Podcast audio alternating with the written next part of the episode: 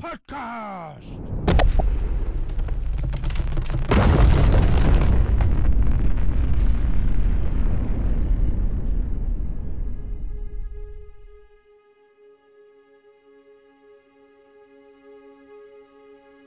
Velkommen til podcasten Arcadian.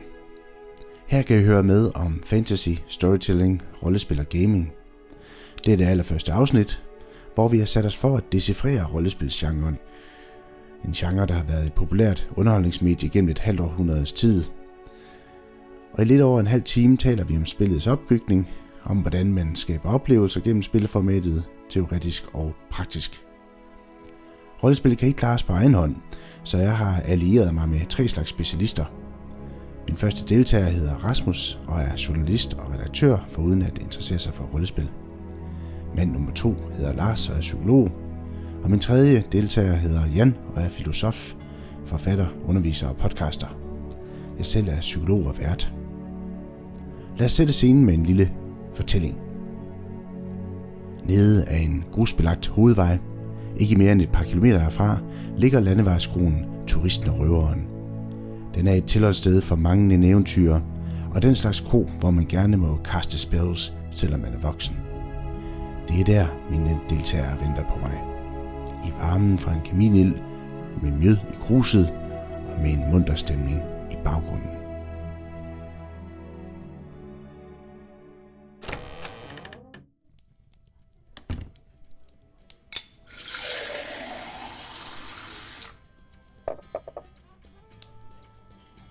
Så vil jeg byde velkommen til vores første deltager, Rasmus. Må vi ikke høre lidt om dig? Jo, ganske kort. Øhm, jeg er 48 år, har spillet rollespil siden en gang i midt-80'erne. Primært som øh, Game Master og øh, alene klassisk rollespil omkring et bord. Tusind tak for det. Vores næste deltager hedder Lars. Vil du ikke fortælle os lidt om dig selv, Lars? Jo, min navn er som sagt Lars, jeg er 47 år, og ligesom Rasmus, så har jeg spillet rollespil siden sådan midt 80'erne. Øh, på lignende vis, primært som Game Master, men også senere øh, som spiller. Og mange, mange tak for det. Vores sidste deltager hedder Jan. Hvad kan du fortælle os om dig selv, Jan? Jamen, jeg kan fortælle rigtig meget, men jeg tror blot, jeg vil okay. sige, at jeg, øh, jeg er gammel rollespiller også, øh, og øh, øh, har primært været spiller, og øh, interesseret mig voldsomt meget for fantasy-verdener øh, i det hele taget. Tak for det, Jan. Og hvis nu vi starter med dig, Rasmus. Øh, jeg vil sådan kalde dig vores tekniske specialist. Og der er jo dem, der mener, at du ved stort set alt, hvad der er værd at vide om rollespil. Er det rigtigt? Nej, det vil jeg, det vil jeg ikke forstå. Okay. Men, men jeg ved en del, men ikke, slet ikke. Jeg kunne, jeg kunne finde flere, der vil være meget mere vidne om det her, nej. Søren så også. Men øh, måske du kan forklare os, hvad der ligger i udtrykket pen and paper. Det har jeg stødt på mange gange. Ja, det er en betegnelse for rollespil omkring et bord. Øh, det er også blevet kaldet uh, tabletop roleplaying. Øh, og det står i modsætning til uh, rollespilstyper som live-rollespil og uh, computerrollespil. Så det er simpelthen en betegnelse for uh, det, som uh, jeg bare kaldte rollespil i min ungdom, altså hvor du sad omkring et bord og spillede, hvor jeg, jeg ikke havde fokus på de andre typer. Altså omkring et bord. Det, ja. Er det sådan en, jeg kan sige, en præmis for det faktisk? Øh, bordet hjælper. Man kan godt spille uden, men, men øh, det er klart, man hjælper, du har det her omkring dig. Men, men, men du kan også, det er ikke en præmis, fordi i pen and paper, du, du kan faktisk godt spille rollespil uden at have papir og blyant omkring dig øh, systemløst. Men, men, men, men det er bare betegnelsen for, når du sidder samlet omkring bordet for at skille mellem de andre typer af rollespil. Okay. Og rollespil. Basalt set, hvad går rollespil så ud på? Jamen, sådan kogt ind til benet, så er det en historiefortælling, som øh, Game Masteren og spillerne skaber sammen. Øh, begge parter bidrager med input, og det er så det, der gør det spændende og uforudsigeligt. Øh, deltagerne, de spiller en rolle, her er navnet rollespil, øh, i et univers, som øh, Game Masteren styrer. Og det er ham eller hende, der så sørger for at præsentere spillerne for de udfordringer, som deres karakterer øh, skal overvinde i, øh, i spillet. Øh, og selvfølgelig er det hele meget, meget fokus på samarbejde for spillerne. Altså hverken spillere eller game master er imod hinanden. De spiller sammen, ikke mod Og du har været game master sådan øh, fortrinsvis, er det rigtigt? Ja. ja. Har det skiftet lidt? Har du også været spiller, eller har du, er du næsten altid game master? Øh, jeg har været spiller i nogle få kampagner. Øh, men det er meget, meget lidt. Det er primært været Game Master, jeg har øh, brugt. Ikke øh, fordi jeg ikke havde lyst til at være spiller, det var bare det, der øh, Game Master plejer at være en større mangelvare end spiller. Eller sådan var det i hvert fald, da jeg var helt ung. Ved du hvorfor? Hvordan kan det være? Der er mere arbejde i det. Ja, hvilke forberedelser er så vigtige? Altså, hvad er det for noget arbejde? Skal man, Jamen, hvad er det, man altså, skal øh, øh, du skal jo have styr på det eventyr, som spilleren skal kaste sig ud i. Øh, du skal ikke kunne eventyr udenad, altså, øh, men, men, men du skal have styr på de overordnede strukturer, øh, de står overfor. Det er sådan set ligegyldigt, om det er et købeeventyr, eller om et du selv har designet. Øh, det er klart, at, at hvis du laver sådan en klassisk dungeon crawl, hvor I bare skal en fuldstændig udforske, så er det ret nemt at overskue. Mm. Men for eksempel, hvis du kaster spilleren ud i en trige-eventyr ved kongens hof, så er der lige pludselig rigtig, rigtig mange ting, du skal have styr på. Hvem er de personer, de kan møde? Øh, hvad er deres motivationer? Hvad, hvad er det, der hele tiden foregår? Hvad sker der omkring dem i det samfund, de, de lige nu spiller sig igennem? Og så er lige pludselig rigtig, rigtig mange ting, man skal, man skal have en eller anden form for overblik over. Øh, altså, laver du flest af sådan dungeon crawls, eller laver du meget ved hoffet? Øh, det er en blanding. Det, det afhænger af, hvad, type eventyr min øh, spiller er til, og hvor de er henne i verden, og hvad, hvor langt de er. Det er klart, altså, meget typisk startede man jo, øh, der var ung, der, der var det meget Dungeons Crawl, de var i gang i. Det har altså mm. altså flyttet sig siden da. Øh, så jeg, jeg laver stadigvæk Dungeon Crawl, men det er en helt anden type, end dem vi havde dengang, og det er jo helt andre udfordringer, de består overfor, fordi det er mere erfarne spillere, jeg har, jeg har gang i det der også ligger i det, du skal også have styr på reglerne. Ja. Nu har vi udgangspunkt i at sige, at det ikke er systemløst, men du spiller efter et bestemt regelsystem. Og der skulle du have styr på basisreglerne, fordi der er ikke noget så ødelæggende for, et, øh, for en rollespil-session, hvis man konstant afbryder spillet, fordi man lige skal hen og slå nogle regler op. Så du skal jo simpelthen have, have styr på, nok styr på reglerne, til du kan få spillet til at flyde. Og kan du lige hurtigt forklare dem så?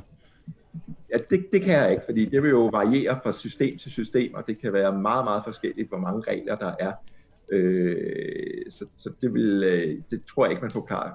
Det kan du ikke forklare simpelt, øh, for det vil du nødt til at sige, hvad for et spil er det, og hvad er der for regler der. Men som Game Master skal du bare have styr på basisreglerne til at få spillet til at køre. Og så kan du bare være, altså, så skal man også være bleg for at sige, at jamen, hør her, nu gør vi bare sådan her. Ja. Fordi jeg ved sgu ikke helt, hvordan det er, men det er vigtigt at få historien til at køre, og så kan det godt være, at vi læser op på reglerne til næste gang. Så der er meget arbejde i det, som du siger, men det er også noget med at skabe en historie sammen, så man kan godt tillade sig lige at sige, skal vi ikke lige komme videre? Pointen er jo, at I gør det her, fordi vi skal have det sjovt. Så det er sjovere at sige, lad os køre en historie, og så siger bare, nu kører vi sådan her, og så får vi styr på det til næste gang. Og hvad så til det med, at det er selvfølgelig vigtigst at have det sjovt. Og hvad er så vigtigt for sådan at skabe en, en sjov rollespilsoplevelse, tror du? Jamen, det vigtige er jo i virkeligheden, at øh, der skal være noget på spil for spillerne og deres karakterer. Altså, øh, de skal risikere noget. De skal risikere noget? De skal risikere noget. Der skal ja. ikke andet på spil for dem. For eksempel, helt klassisk, altså en low-level character, nyskabt en, der går ind i en grotte og kæmper mod orker. Der er dit liv på spil. Der skal et hug til, eller to, så er du færdig, så er du død så du risikerer dit liv. Hvis du havde en 10. level character i samme verden, så ville du ind og slå mod en år, det ville ikke være den samme spænding.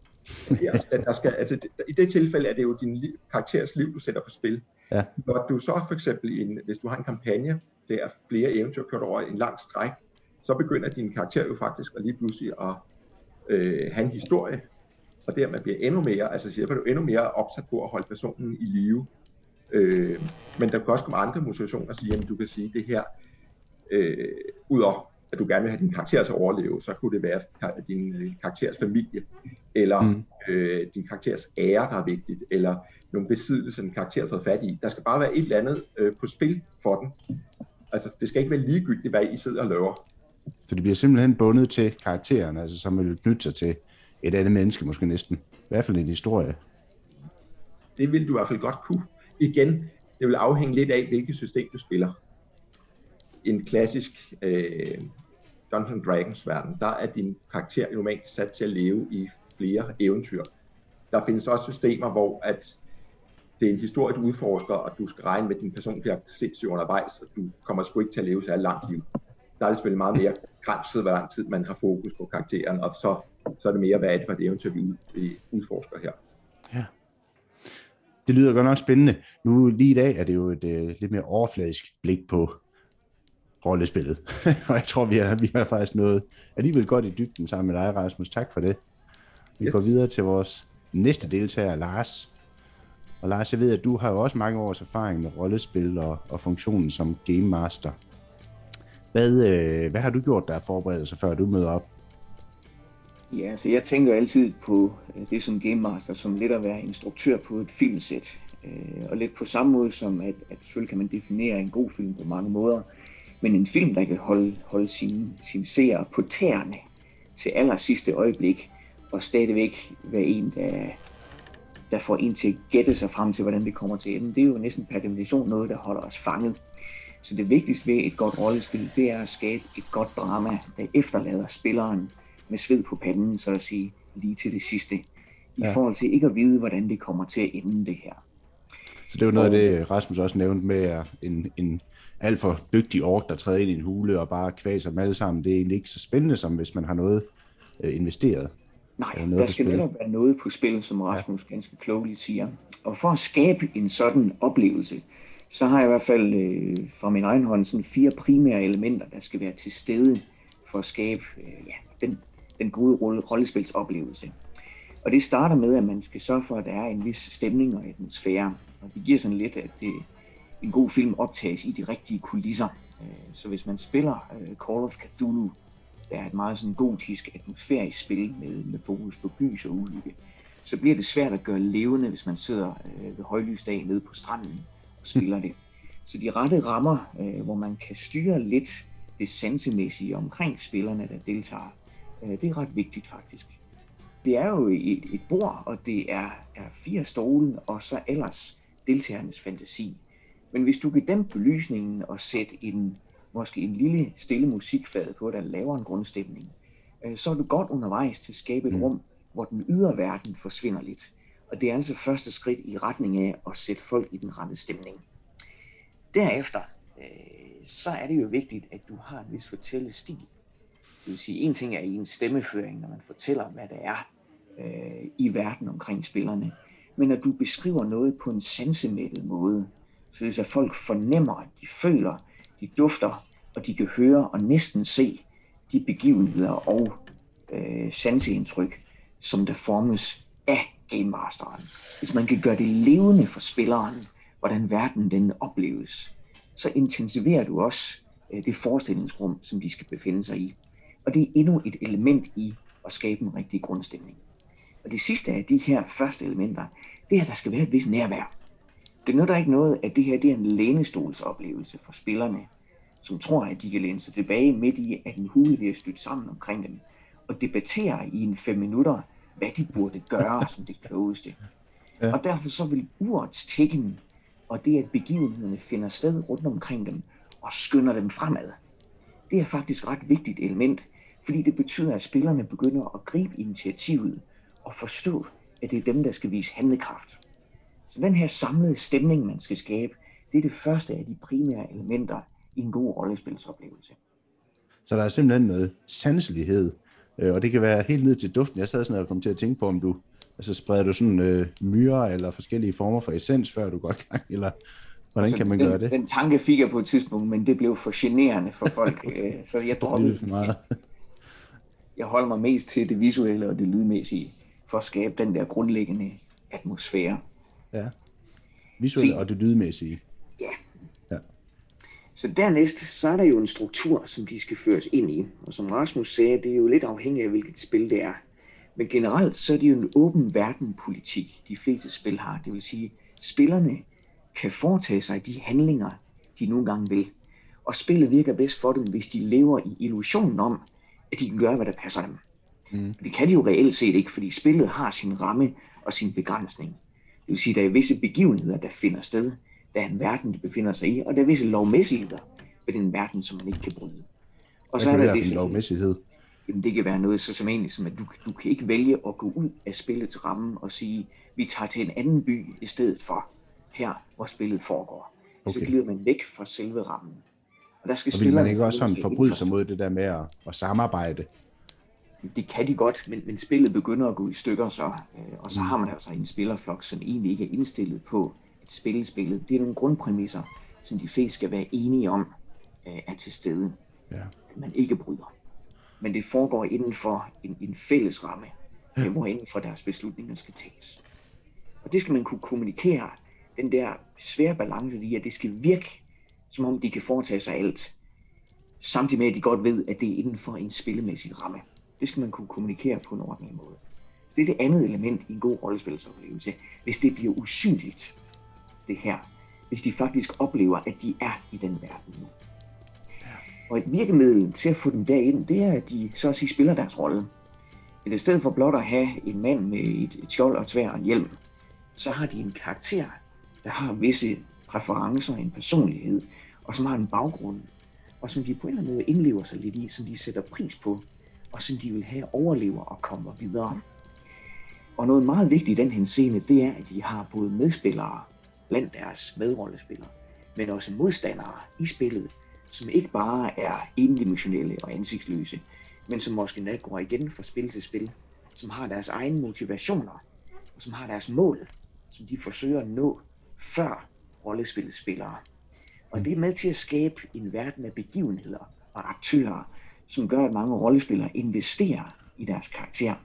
Og så har du udover, at de tager initiativ og handlekraft, udover et drive og et ejerskab, så får du også bevidstheden om, at det får konsekvenser, de valg, som jeg foretager mig. Man investerer i sin karakters fremtid. Og derefter kommer det sidste element, som jeg kalder tilfældighedernes spil. Og det her, hvor der er to delelementer. For det første, terninger. Langt de fleste rollespil involverer rul med terninger for at bestemme, hvorvidt en handling lykkes eller ej, og hvorvidt visse begivenheder indtræffer på den ene, den anden eller den tredje måde. Og det er der, hvor rollespillet begynder at, så at sige, udfordre den vilje, som mange af både spillerne, men også Game Masteren selv nogle gange, gerne vil have med deres fortælling. Man vil gerne have, at det drives i en bestemt retning. Men terningekastet, tilfældighedernes spil, kan betyde, at det ryger i uforudsete retninger, hvilket er en af de ting, der skaber enormt stor underholdningsværdi i et spil. Det kan jeg forestille mig. Så lige så vel som spillerne, så, så binder Game Masteren sig også til sin historie. Netop. Øh, og jeg skal ikke udelukke, at jeg har kommet til at snyde en gang imellem, fordi jeg ønskede, at historien gled i en bestemt retning. Men det er faktisk ret vigtigt at opretholde den der øh, tilfældighedernes love. Øh, du har simpelthen... Så det du siger, det er, at du har snydt? Jeg har snydt og bedraget, okay. så det gjorde noget, uden at fortrække en mine. Så det er en bekendelse.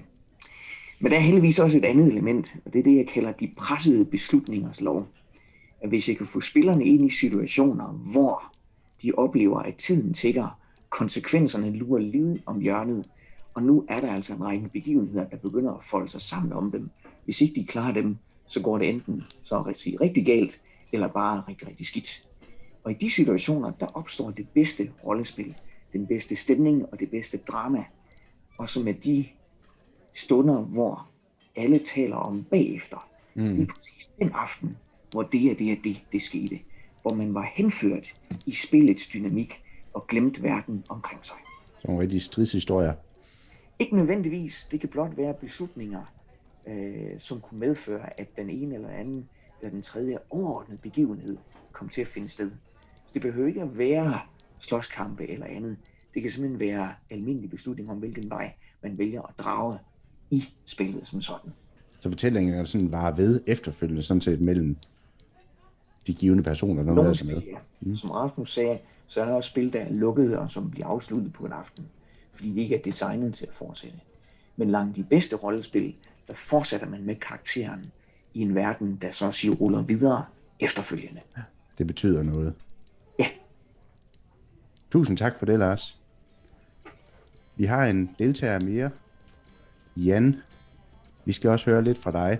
Du har ikke sådan så meget erfaring lige med rollen som GM, ved jeg. Ja, det er sandt. Men du har været med som, som spiller, siger Jeg du? har været med som spiller, det er rigtigt. Jeg er sikkert også en af dem, der er blevet snydt, øh, har jeg lige fundet ud af. men men øh, den, den, den kan vi tage på et senere tidspunkt. Ja, det kunne være spændende. Ja, absolut. Det er også noget med, at du har en, en stor forkærlighed for en, for en særlig forfatter. Og Jamen, det er sandt. Nærmest øh, poet, og du endda ja. har skrevet en del om ham. Uh, ja, og han er ja, blandt andet forfatter uh, og poet og essayskriver og, ja. og alle mulige ting. Det er, um, det er Howard Phillips Lovecraft, som vi taler om her. Og øhm, han... Hvad har han med skal... rollespil at gøre? Ja, altså, øh, inden jeg kommer dertil, skal jeg måske lige forklare lidt om, hvem han er, eller ja. var. Øh, og, og sådan kort sagt, så vil jeg sige, at han er, øh, i min optik i hvert fald, øh, kongen af weird fiction. Um, weird fiction? Weird fiction. Og øhm, det skal jeg nok forklare lidt om lidt senere. Ja, det, det Men han, han var øh, en, øh, en amerikansk øh, herre, som, som levede i begyndelsen af det 20. århundrede. Og han havde en, en forkærlighed for hans øh, hjemby Providence på Rhode Island, øh, som er en af de ældste byer i USA. Jeg mener, den var grundlagt i omkring 1636 eller noget den retning. Hvis det er øh, rigtigt, så har du Ja, hvis det er rigtigt, så, så det må I fact-check mig. fact Men altså, det mest fabelagtige omkring ham, det er, at han, han var... Øh, altså i de, de få år, han levede, han blev ikke særlig gammel, men der producerede han en enorm mængde litteratur øh, i form af essays og øh, poesi og små historier øh, og mm. breve. Øh, og sidstnævnte, der, der, der taler vi altså omkring 80.000 til 100.000 breve. Breve, øh, altså breve, håndskrevne altså, breve? Ja, altså håndskrevne breve. Og det er, det er nærmest helt ufatteligt, ikke? øh, øh, når man tænker over det, øh, hvor meget man skal skrive så, ikke? Men altså, faktum er, at de her historier, som han nu producerede, som er, er, er det, som vi primært skal tale om i dag, jamen de, øh, de var sådan set forholdsvis ukendte for langt de fleste mennesker, da han døde. Og øh, det var kun en håndfuld af sådan entusiaster, der, der kendte til ham. Og det var altså nogle, hvad skal vi sige, underlige fortællinger, øh, som øh, så i dag er, er oversat til alverdens sprog. Der er næsten ikke øh, noget sprog, som Lovecrafts historie ikke er blevet oversat til. Mm. Og, og hvad er det så for en type historie, kan jeg høre dig tænke her? Jamen altså, weird fiction, øh, det handler om atmosfære, og hvis man skal prøve at, at at definere lidt øh, nærmere, hvad det går ud på, jamen så er det nogle scenarier, som udspiller sig, hvor du aldrig rigtig 100% finder ud af, hvad der egentlig foregår.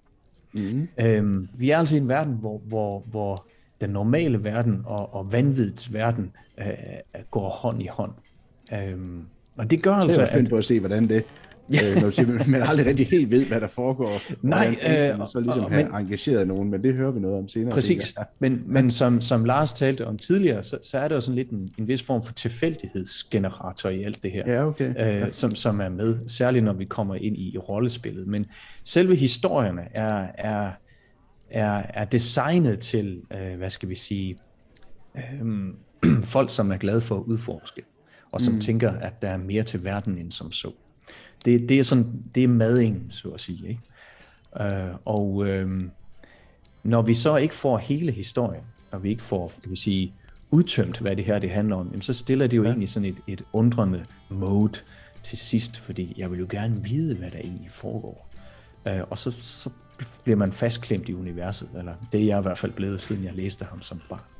Så til sidst i hans weird fiction historie der, så, så vil man oftest blive efterladt i sådan en, jeg vil gerne vide, hvad det egentlig er, der foregår. Ja, det er Men det man nu gerne det? Jamen det er, så, det er så det næste, der kommer. Ja. Øh, fordi øh, hvis, vi, hvis vi træder ind i rollespilsverdenen, så, så er jeg nødt til at fortælle, at øh, i 80'erne, der udkom der øh, det her fabelagtige rollespil, som hedder Call of Cthulhu, øh, som er, er lavet af Sandy Peterson.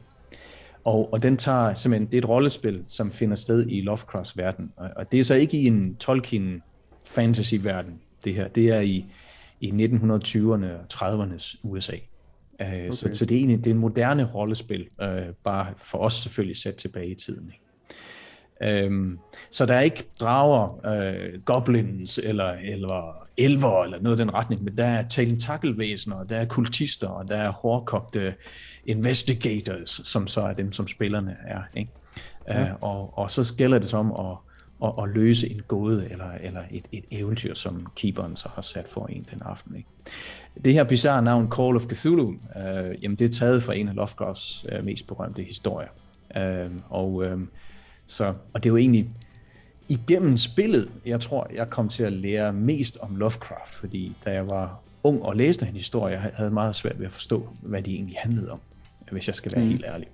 Øh, så uh, tusind tak så til Peterson her. Der er en eller anden pandang til drager og goblins og sådan noget, men, men bare på en lidt mere tentakelagtig og slimet måde.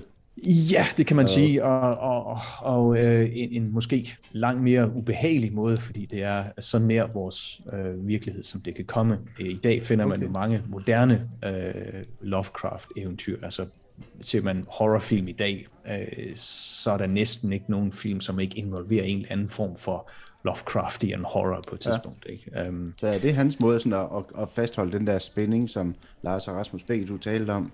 Det vil jeg sige, altså fordi ja. idé, grundideen er, at man skal ikke forklare alt, øh, som sagt. Der skal være et mysterium, og hvis du forklarer alt, så går mysteriet jo væk, øh, ja. og så har du klarhed over det hele, og så, så bliver ting kedelige. Ikke? Øh, men, men altså, også, altså du lærte en del af, at kende om ham, da du rollespillede, var det sådan, det var? Jo, altså jeg blev, jeg blev nysgerrig, ikke? Jeg vil jo gerne vide, hvad pokker er det her for noget? Hvor kommer det her univers fra, ikke? Øh, og, og for dem af, eller dem af os, der, der også har spillet, hvad skal vi sige, almindelige, øh, hvis jeg kan kalde det sådan, Dungeons and Dragons, ikke? Men det er jo helt tydeligt, hvor, hvor, hvor tingene har deres sådan, hvad skal vi sige, origin, øh, ikke? Og nu nævnte jeg Tolkien øh, tidligere, ikke? Middle Earth øh, øh, universet er jo kæmpe inspirerende ikke? Til, til, hvad hedder det, Dungeons and Dragons, vil jeg våge mm. påstå. Ikke? Øh, men den her verden var, var, var ny for mig, øh, og en anden verden, øh, og, og, og langt Hvor gammel var du på det tidspunkt, tror du? Jamen altså, jeg, jeg var faktisk øh, oppe i, i, i årene, så at sige. Ikke? Jeg, jeg opdagede øh, Lovecraft, da jeg var teenager. Ja. Øh, og, og, øhm, men jeg, jeg spillede min første rollespil egentlig, da jeg var i 20'erne. Um, hvad synes du sådan, hvad, hvad gjorde et Lovecraftian rollespil sådan særlig godt? Øh, jo, altså, hvad kan man sige? Hvis man er flasket op med, med traditionel Dungeons and Dragons, så, så handler det jo primært om, tænker jeg, øh, at, at man bliver klogere og dygtigere og stærkere, og, og man samler noget guld, og man får nogle experience point, og så får man flere spells, hvis man er wizard, og man får flere kræfter, hvis man er kriger og alt sådan noget. Ikke? Mm. Men, men i, øh, i Lovecrafts univers, jamen, der har du nærmest, øh, så ved du nærmest på forhånd, hvilken vej det går. Og hvad hvilken vej er det så? og der er som regel to muligheder.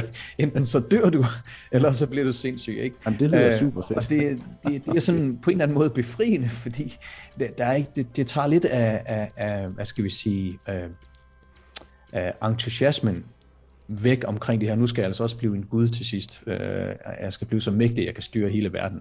Ja. Det, det når du aldrig nogensinde i, i Lovecrafts univers, vil jeg mene.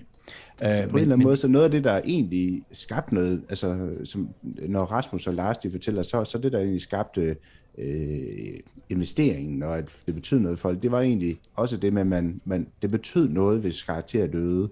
Her der ved man egentlig, at karaktererne er ret stor sandsynlighed for, at de dør eller bliver sindssyge, men, men der, er et, hvad er det så? der var noget, der sådan skaber spændingen alligevel. Vil du ikke gentage det?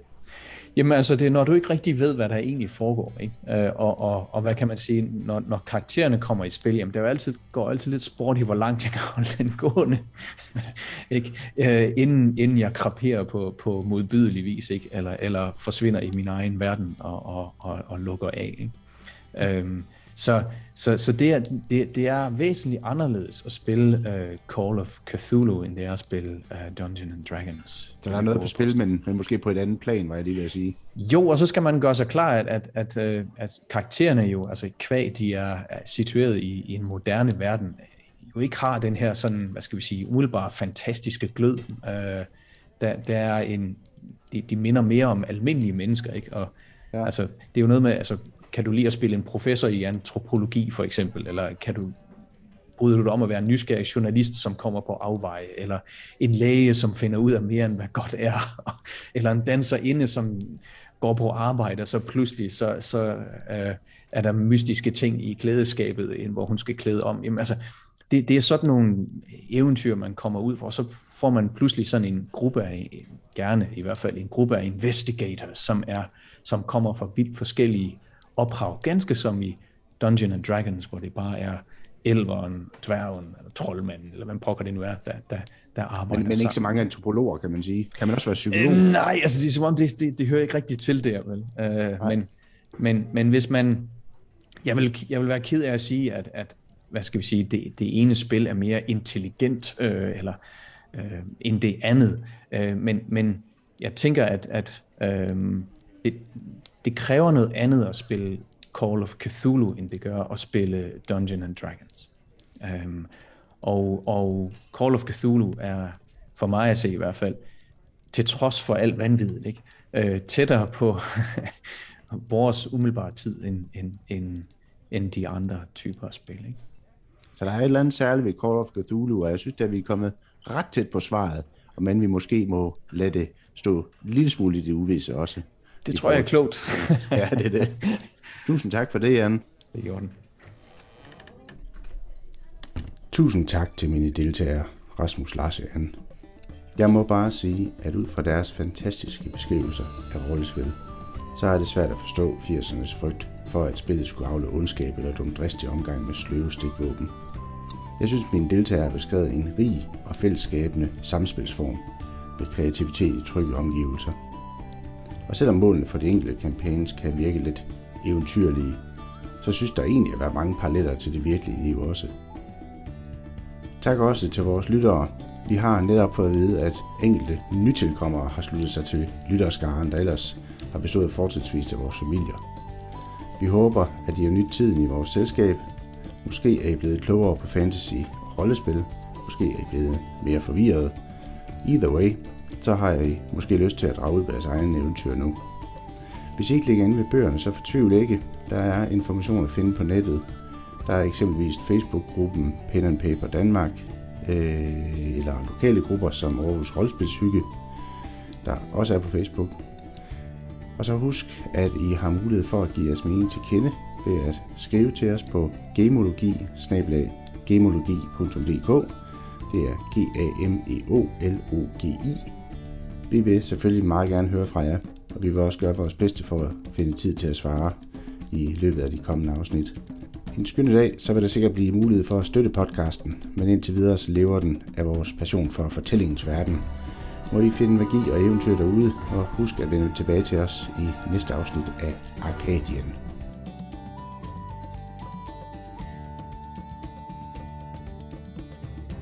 Sidste omgang, så skal der betales. Fly, fools! Vi tager bagvejen.